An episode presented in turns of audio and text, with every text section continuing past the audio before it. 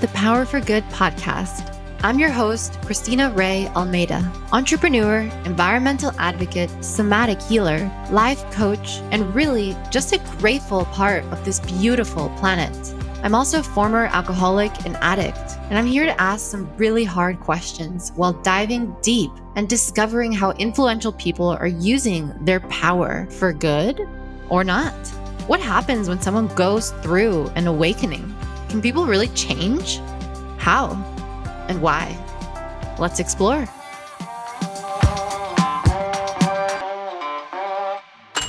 Hello, loves, and welcome back to the Power for Good podcast, a space where we connect with influential people who are using their power for good.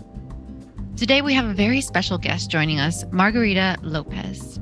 Margarita Lopez is a licensed mental health counselor and a certified clinical trauma professional. As the founder of National Therapeutic Alliance, her mission is to guide trauma survivors through a healing journey to a fulfilling life, restoring their self identity. With over 10 years of experience, Margarita has helped an array of clients from children to geriatrics, from couples to inmates to first responders. Margarita aims to make her clients feel seen, heard, understood. Being able to help them heal and thrive is what it's all about for her. She believes we are more than our mental illness. She's a helper, a rescuer, a restorer. Today, we cover some big questions around trauma, but we also dive into Margarita's story around trauma and how she healed and then set off on a mission to bring safety to others. In this episode, we also dive into self love, restorative psychology, reclaiming your self identity, and how to heal trauma, and so much more. Let's dive in. Hello, loves, and welcome back to the Power for Good podcast. So excited to be here with you today and to welcome a very special guest, Margarita Lopez. Welcome. Thank you for having me, Christina. How are you? I'm doing really good today. Yeah, it's been a really beautiful day. How was your morning? How's your day? Well, I mean, my day got started pretty early, so I've been up since around six forty-five, and it's what now oh, eleven, and shipping kids off to school. You know, it's just that hustle in the morning. But now yes. we're we're pretty zen right now. So Margarita and I met at an amazing women's event called Confluence Circles, and it's this really powerful event where where women come together and basically are supporting each other and empowering each other. It was pretty cool, and um, I'm excited to have you and welcome you to the space. Yeah, it was my first time at that circle. I mean, I, I want to go back. We shared a lot, and I think we connected. And then at the same time, it was relaxing. There was a lot of different good vibes at the same time. Yeah, definitely. So I want to jump in and ask you a question that I ask everyone on this podcast, which is how are you using your power for good?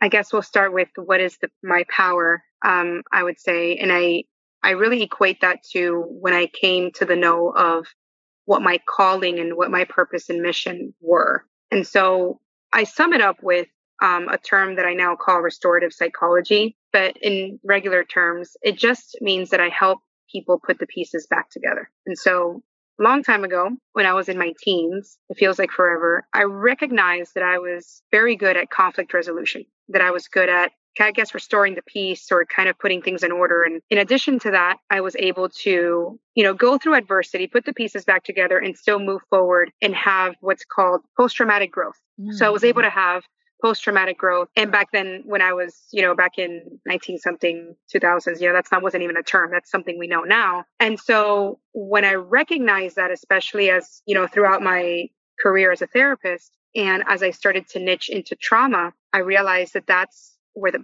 the power is. That's what I do. I did it for myself and now I do it for others. And so I help people put the pieces back together and, you know, I get hope back for them or with them and they can now live a fulfilled life. You know, we're more than the trauma that has occurred to us. We're more than the things that have occurred to us. And I want everyone to know that they can live life past and beyond their traumas. So that's a little bit of how I use the power. I love that. Such a beautiful mission. So trauma yeah. is a really big word now. And I wonder, what is your definition of trauma? How do you define that?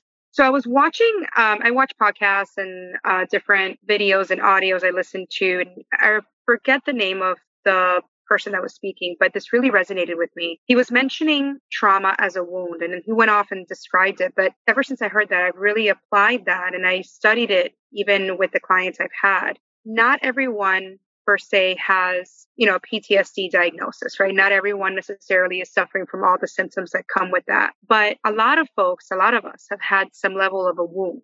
And it's not just a wound that's temporary, but it's a wound that we carry with ourselves and it carries into sometimes our relationships or our businesses, our friendships, everything. And that's what I really see trauma as. It's anything that has marked you, that you really, at least when the people, you know, the clients that come to me, you know, something you haven't been able to move forward from that you kind of carry in this book bag that I, I tell people we all have a little book bag we carry around. And in that book bag, you know, you either have um, unfinished business or you have achievements, you know, it's kind of like your portfolio. And in this book bag, a lot of times we're carrying that unfinished business, that wound. Like that's where trauma work starts. It's like, let's unpack the book bag and let's see what's in it. What's holding you down? What's really like a pound of rocks in there and what's light and airy and helping you fly? That's kind of like how I see trauma outside of the pathological clinical way, which obviously does exist. But I think when I describe it that way, a lot of folks can kind of look at it and say, oh crap, you know, it's been years and I really do still get bugged by this. I wonder what that was and, and how I can heal that. Yeah, and I feel like it's a more recent development, really, that people come to the understanding that trauma, as you said, it isn't just for like war veterans, you know, as this very severe PTSD, but there's like the big T trauma and little T trauma, or you know, many of us have experienced these these feelings and this trauma, and as you said, this this bag that we sort of carry around with us. What are some the, signs um, that you think um, people could have to know that maybe they're carrying around this bag and this trauma with them? So we'll use romantic relationships as the example. I just think it's so common and it's easily seen there, at least for me. So a lot of us will take childhood wounds, right? We'll take that. A lot of us, um, even if we grade up, grew up in a fantastic home, um, there's always something kind of lingers or maybe something we felt we didn't receive. Or if we go a little deeper, some of us do have abandonment issues or we weren't in the best environments. We now, you know, step into pre adulthood or adulthood and we're in these romantic relationships and our partners are now triggering us. Or as we would say, okay, that bothers me or that triggers me. A lot of the times it's not them that is doing anything to you. It's your own wound that is showing up oh, when they do this, uh, you know, you're doing this, so I feel that way. And it's like, wait, let's take a look. Because sometimes, yeah, for sure, sometimes we don't have the right partner and people are not doing right by us. But a big majority of the time, it's the revelation of the wound that we have. So let's say he doesn't call me enough or she doesn't call me enough or I need to be connecting every two hours or whatever that is. And we often, let's say, we'll put it on that person as like, oh, they don't care, right? Or they don't love me because they're not checking in on me. Well, let's look at why you need that reinforcement. Let's look at why you're looking for security or identifying security as a two hour every on the you know around the hour every two hour check in and that may not even be the rep- that has nothing to do with your partner. Your partner may just be busy. They're working. I don't know.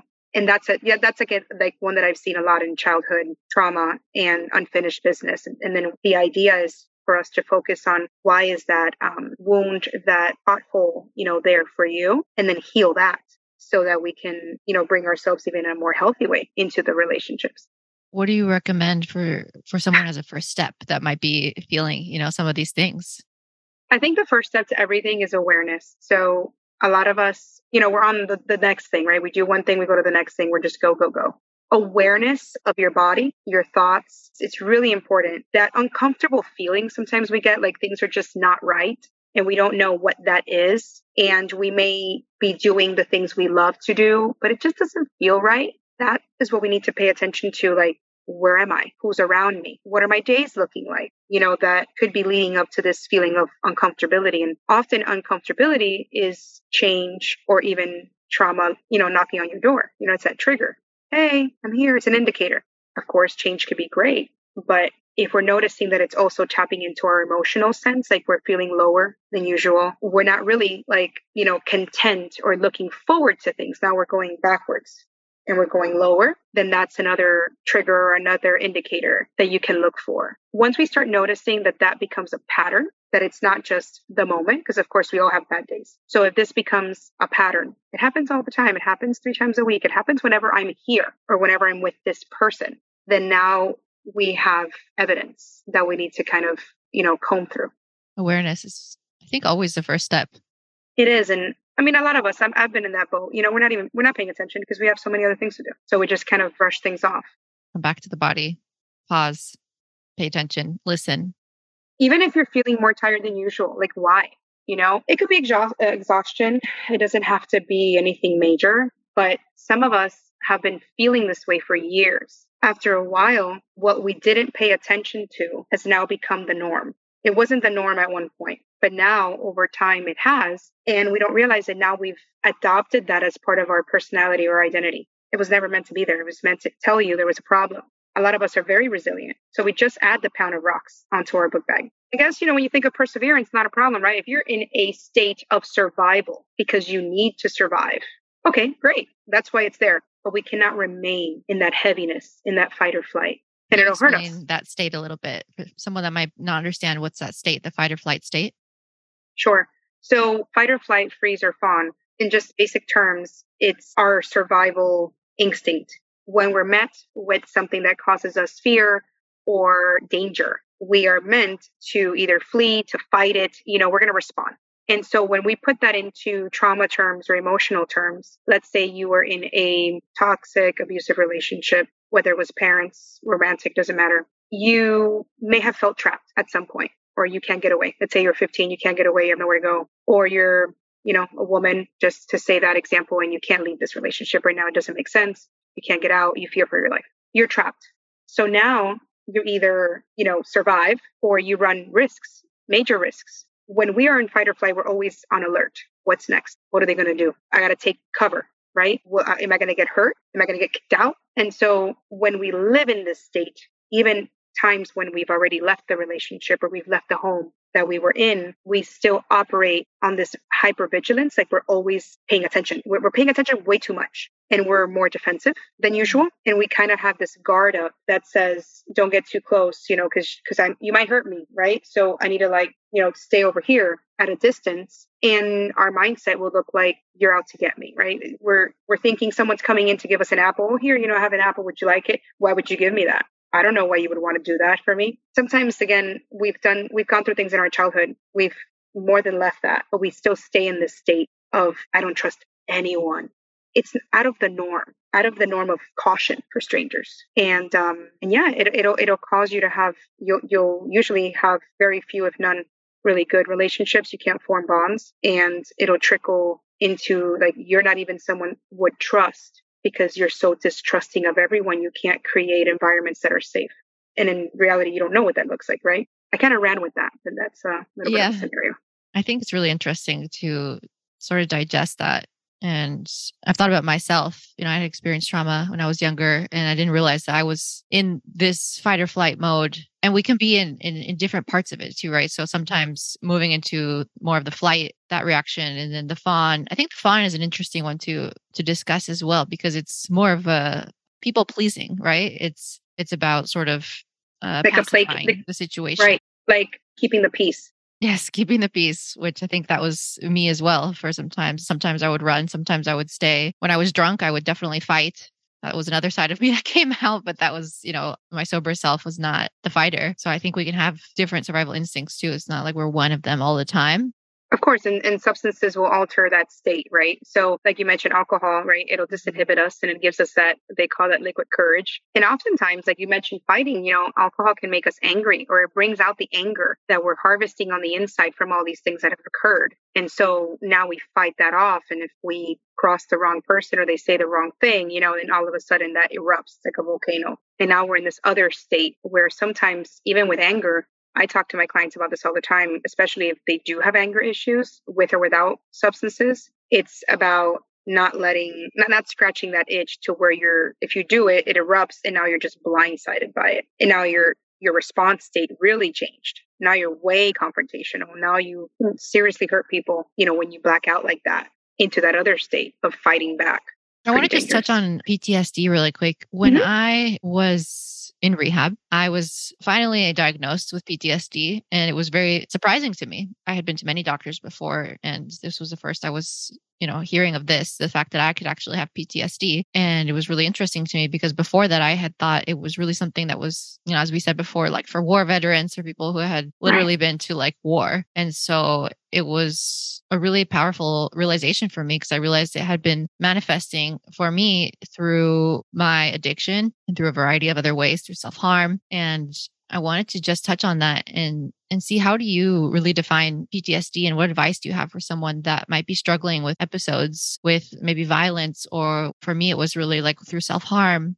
Well, defining the PTSD would be the definition through the DSM, the diagnostic manual. We'll save everyone the criteria of all those many words. But um, there's a lot of factors that we need to be aware of and we can work on. So a lot of the um, overt symptoms, kind of like flashbacks, are common. And the hypervigilance state, for example, avoiding uh, places in which remind you of the trauma or where trauma was caused, uh, well, place, places or people or situations. There's a lot of different things that need to be outlined first, but I think to answer your question, the one thing I want to make sure we start with is with regulating the nervous system, especially if someone mm-hmm. fully meets criteria for PTSD and we have all these things happening, you know, the mood dysregulation, the flashbacks, all these things I've mentioned. It's coming back to what's called a relaxed muscle body. When I was taking my training for that's where the CCTP is for clinical trauma professional, one of the major things the professor was talking about was this relaxed muscle body and how do we get the client there first so that then we can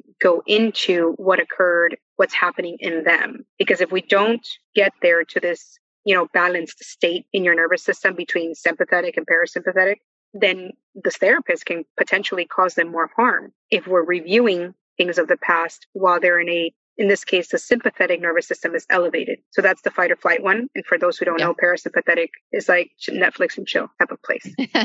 that's what I say to my clients. Like, listen, you don't want to be in parasympathetic and, and sympathetic and you want to marry the two. Okay. We're not always chilling and hanging out because then we don't care, but we don't want to be in the hyper vigilance and think the world is, is against us. So um, it's about doing that. How do we do that? Um, there is breath work, there's somatic breathing, there's meditation. I mean, depending on what the client believes in, right? So I think we have people who are strictly scientific, others believe in energy and spiritualism. So there's different types of energy healing that folks can do. Anything that contributes to bringing the, the body back to a homeostasis is important to have a pattern around that or so like uh, habits weekly, daily, so that when you go into therapy and we start talking about, for example, the abuse, you know, we're going to get an elevated heart rate, but we're not getting the flashes or we're not sweating or we're not uncontrollably shaking. You know, I don't, I don't want you there because now I'm hurting you. I want it to just be controlled, you know? So I don't know if that, does that answer your question or? It does. Yeah. And I couldn't agree more. One of the things that helped me the most, definitely therapy was really, really crucial. And there was an amazing therapist I really connected with at the rehab center who just taught me so much, which I think was the first step. It was like awareness and knowledge. I learned mm-hmm. so much about what was actually going on. And then the next step was breath work and has really changed my life. And I realized that my nervous system was completely dysregulated. And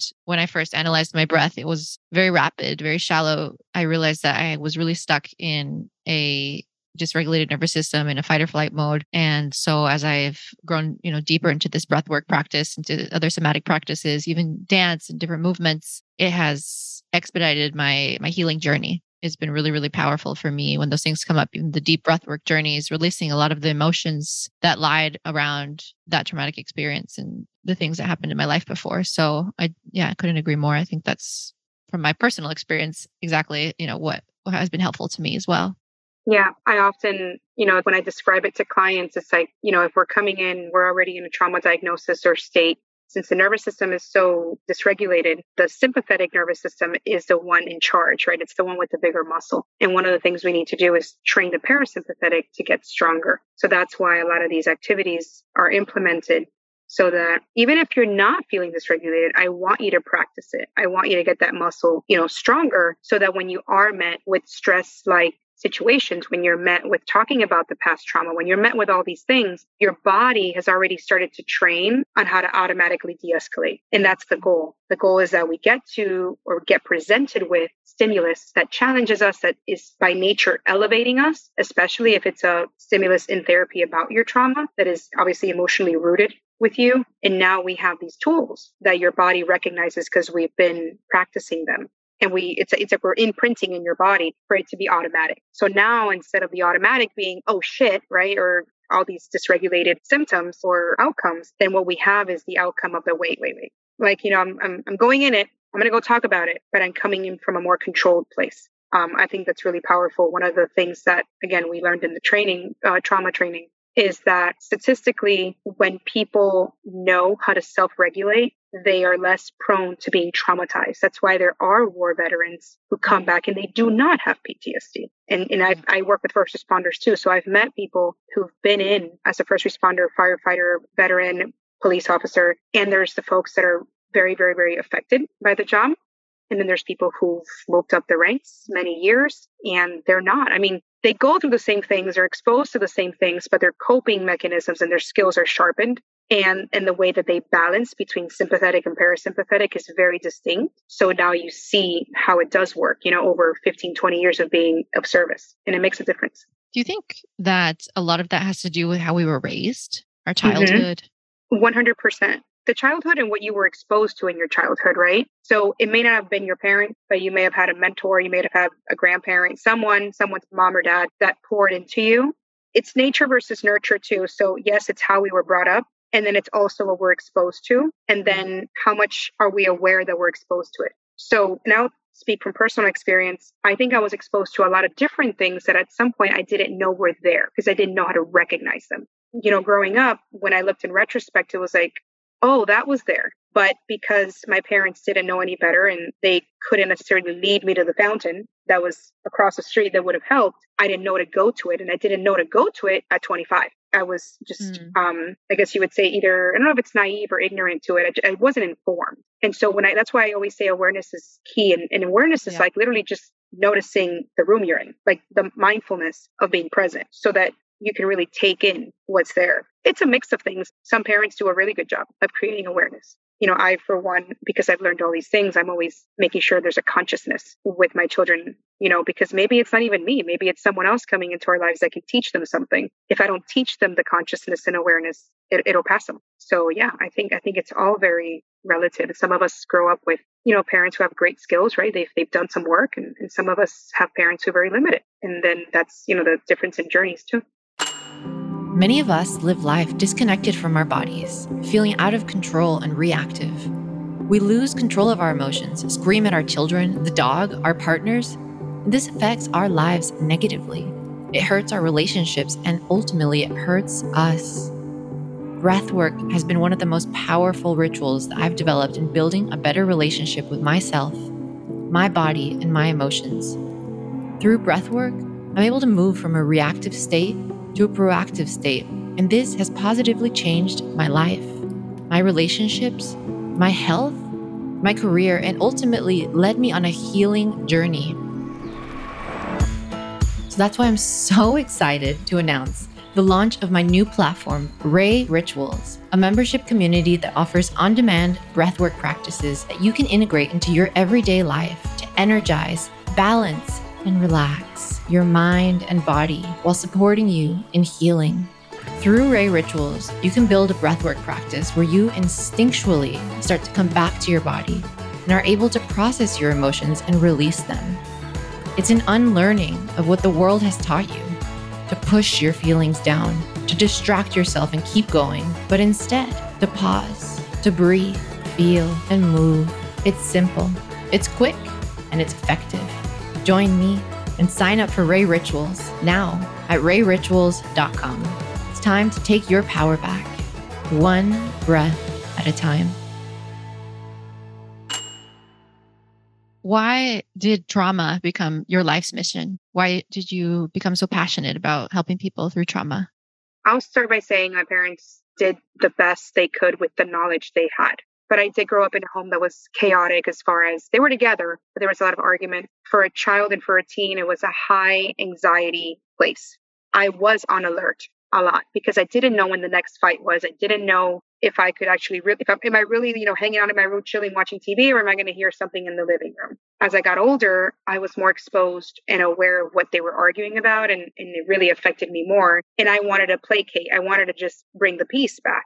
So with time, I started getting in the way of those arguments in the middle of them too. And there was never any physical violence, but verbal was definitely there. And that still, you know, that still marks you. I, started journaling be- between 12 and 15. I didn't even know journaling was a thing. It was more of a writing your diary. I started journaling and I would talk about my feelings. Um, I would write uh, music and poetry, so like lyrics and things. There was always an outlet for me.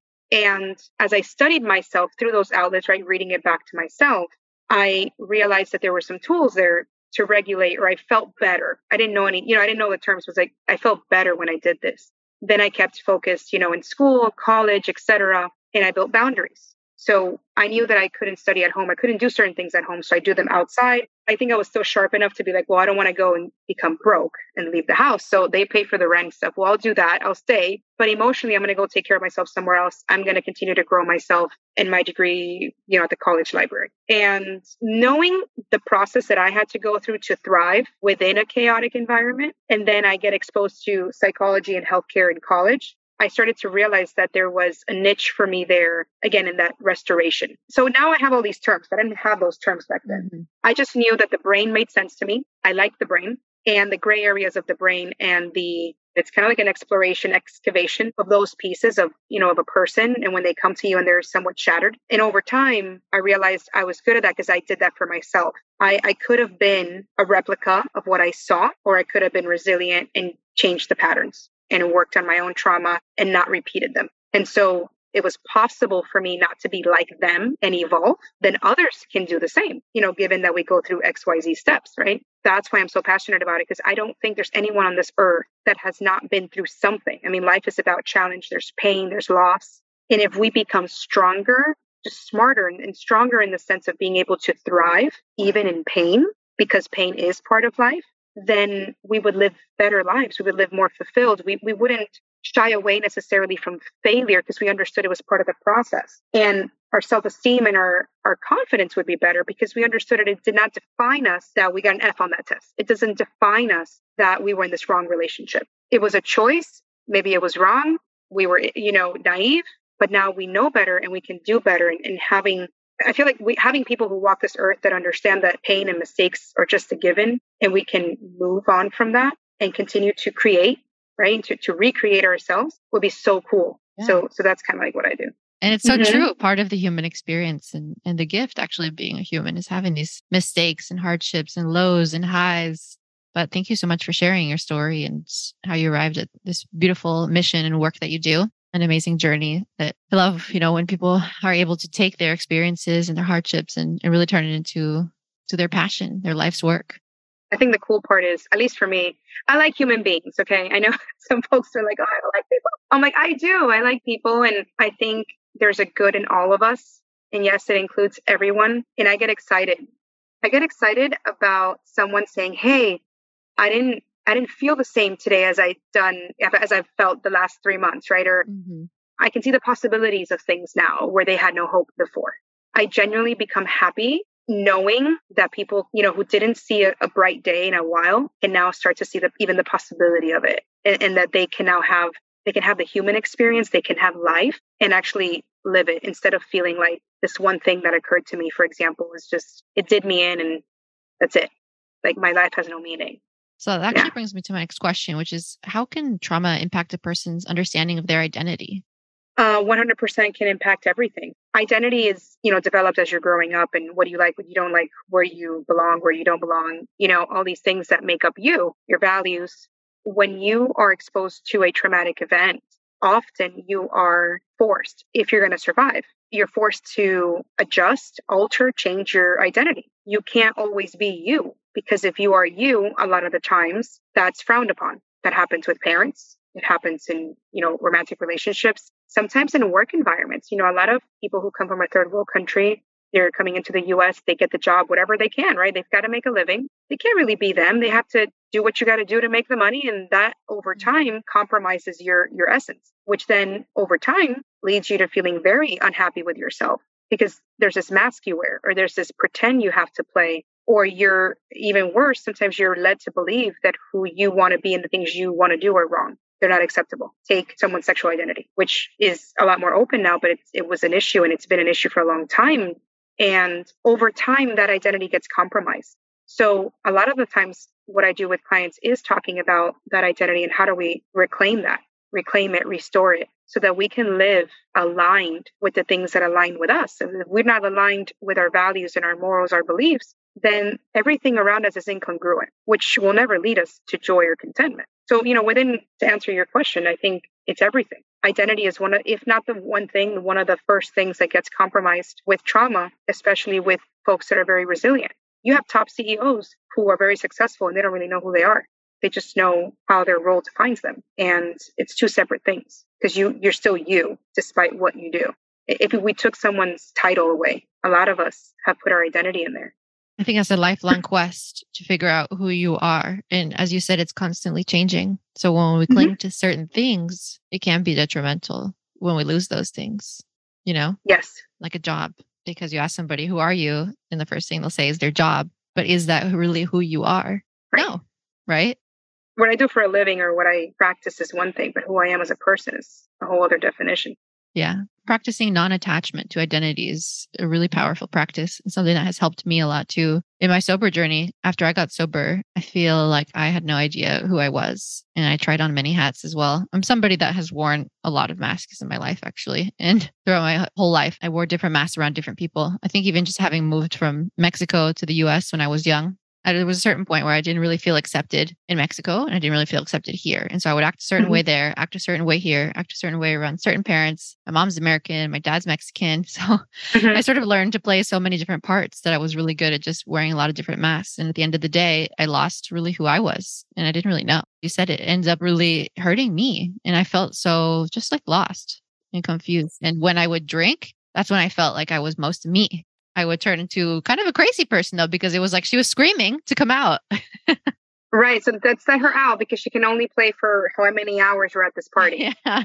And then we got to go back to reality, whatever, which is not really reality, right? But it's the reality we've placed ourselves in because we must continue to embody this mask or, you know, this, this costume. If we have time for an example, I, yeah. I've told, um, I made this, this analogy with a client once and I said to them, if you don't know what you bring to the table, you know, essentially knowing, right, you and knowing you at whatever phase, you know, you're in.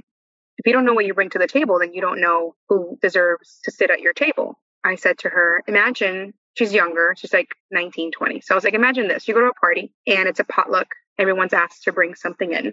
You're running late, you don't get a chance to bring anything in. So you walk in and you're like, oh, I'm so sorry I'm late, whatever. Oh, no problem. We have some chips and chicken and dip over there. You know, you can have some of that. Well, you know, few folks, right? Some people brought the chicken, some people brought the chips and the dip, whatever. Everyone brought something to the table. You forgot, which is fine. People will share. Then you start meeting people at the party, right? And everyone's like, "Oh, I love this chicken. Oh, I love the, you know, the potatoes. I love the dips, whatever." And you're now commenting and trying what's at the table that you didn't bring, and you're just kind of, um, I guess, acclimating to what's there, but there's nothing really yours there. And so when you look around to the relationships you formed in this space, they were all based on what other people brought and not what you brought. And I remember our discussion was about, you know, how do I know who can sit at my table or not? Or, you know, how do I pick this, you know, circle, inner circle of people? So I said to her, well, imagine it was different. Imagine that you had brought pasta. You brought your lasagna or whatever you made. Everyone now gets a taste of that lasagna too, you know, so everyone's kind of having chicken, potatoes or chips and dip and then, and the pasta. And someone comes up to you and says, Hey, you know, so and so, did you make this pasta? And you're like, Yeah. And they're like, My God, I love it. See, now it's a little different because now you're also recognizing someone that is interested in getting to know you. They they they were drawn to something you brought to the table. So there's a connection. There's a difference in connection there than when we're just kind of floating around eating other people's chips and chicken. Knowing your essence, even if it's an evolved version, right? We're always evolving, but knowing what you bring to the table makes everything in your life congruent. It's like if I were to give you a contract of me, what are you really signing? You know, what am I giving you? What are you signing up for? That's knowing when we make everything congruent, right? People, careers, um, or missions, the way we see ourselves in the mirror, right? Emotionally, mentally, physically, then ultimately you're in a happier place, right? You're in a more content, fulfilled place because everything just, everything's right, right? The chairs go with the table in the living room. Like it, it could take us time to get there. So I know I make it sound, oh, like so simple. Yeah. Yeah, because but somebody I, might say, well, I don't know what to bring to the table. Right.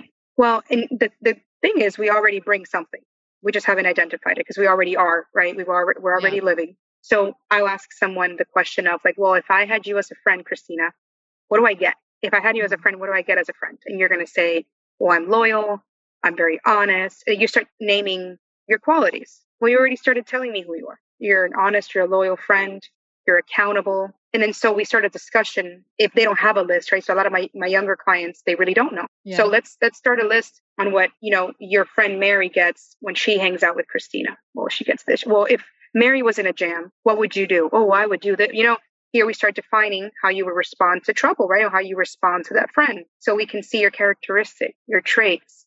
What don't you do well?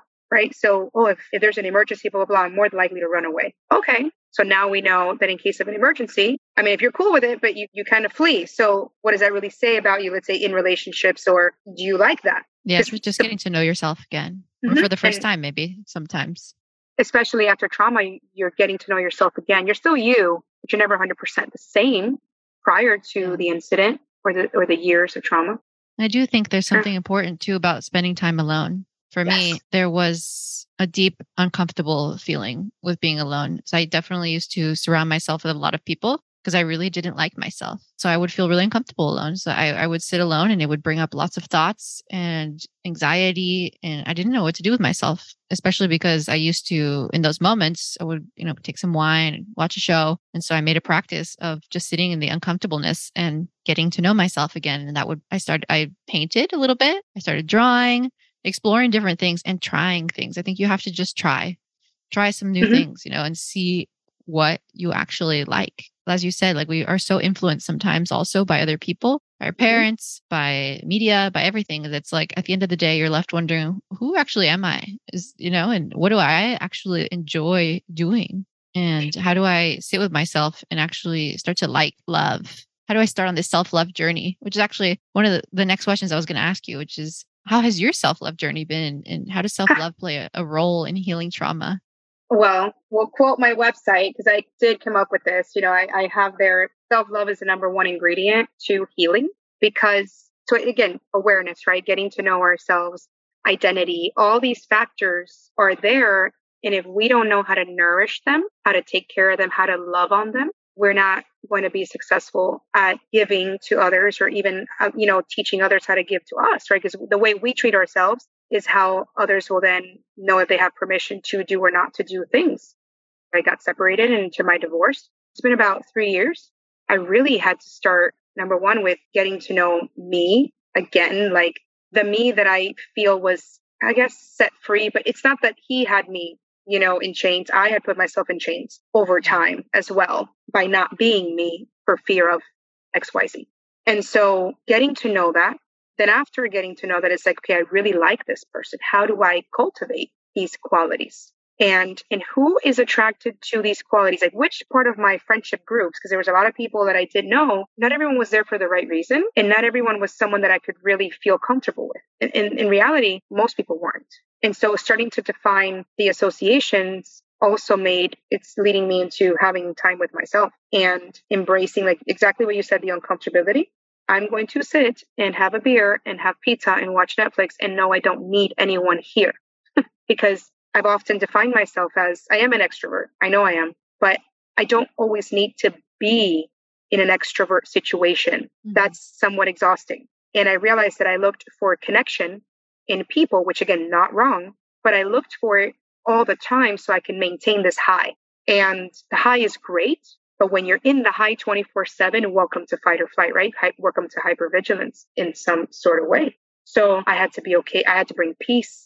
The thing I always wanted is not the thing I knew how to create because that's not what I was taught. I, I, knew I wanted it, so I diffuse things, right? I keep the peace by managing the outcome and avoiding problems. And in reality, I cause more internally. So learning how to really just embrace what I liked and telling those around me, this is what I like, what I don't like, and then proceeding to cut out, you know, kind of like when you eat when you're eating bad, cut out mm-hmm. the bad foods and the the toxic ones. Doing that. I mean, it's a lot of steps. Eventually, you reach a place where you're home with yourself, and so the folks around you now, or the people that are attracted to you now, are very congruent.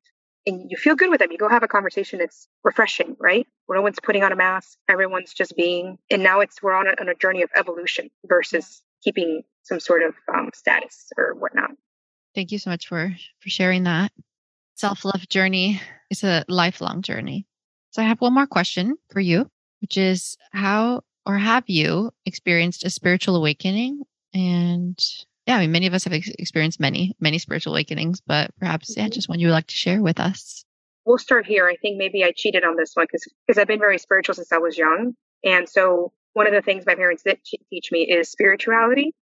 I think one of the most significant ones is when I realized, and how do I state this? So upon my separation three years ago, there was an awakening of my personal spirit, of my spirit, and how that was coming to life again. It was like it was born again based on the place I had been in this trap that I, you know, maybe it was there and maybe I contributed to it either way, spiritually as well, to where there was a freedom. It's kind of like I could now soar without the heaviness on my spirit of all these other things. And for me, it was like, wow, this is what my intuition's been telling me. This is what internal peace looks like, even in a, you know, even not just your brain, not just the science, but spiritually at peace with you. And this is like coming home to yourself. I don't know that yeah. if that explains it, but for me, it was like I'm here. Okay, now this is the real essence that really just started three years ago.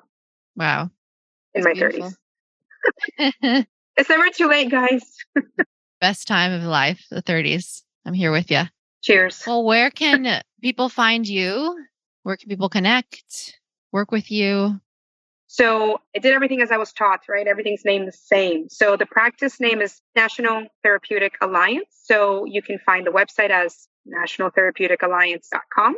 Uh, our Instagram handle and Facebook handle are same as uh, National Therapeutic Alliance. And if you'd rather chat, text, get a little bit more of an intimate approach, our phone number is 954 570 1332. Thank you so much for joining me. And thanks everyone for tuning in. Connect with Margarita. Margarita. hey, listen, Spanish. Margarita. Yeah.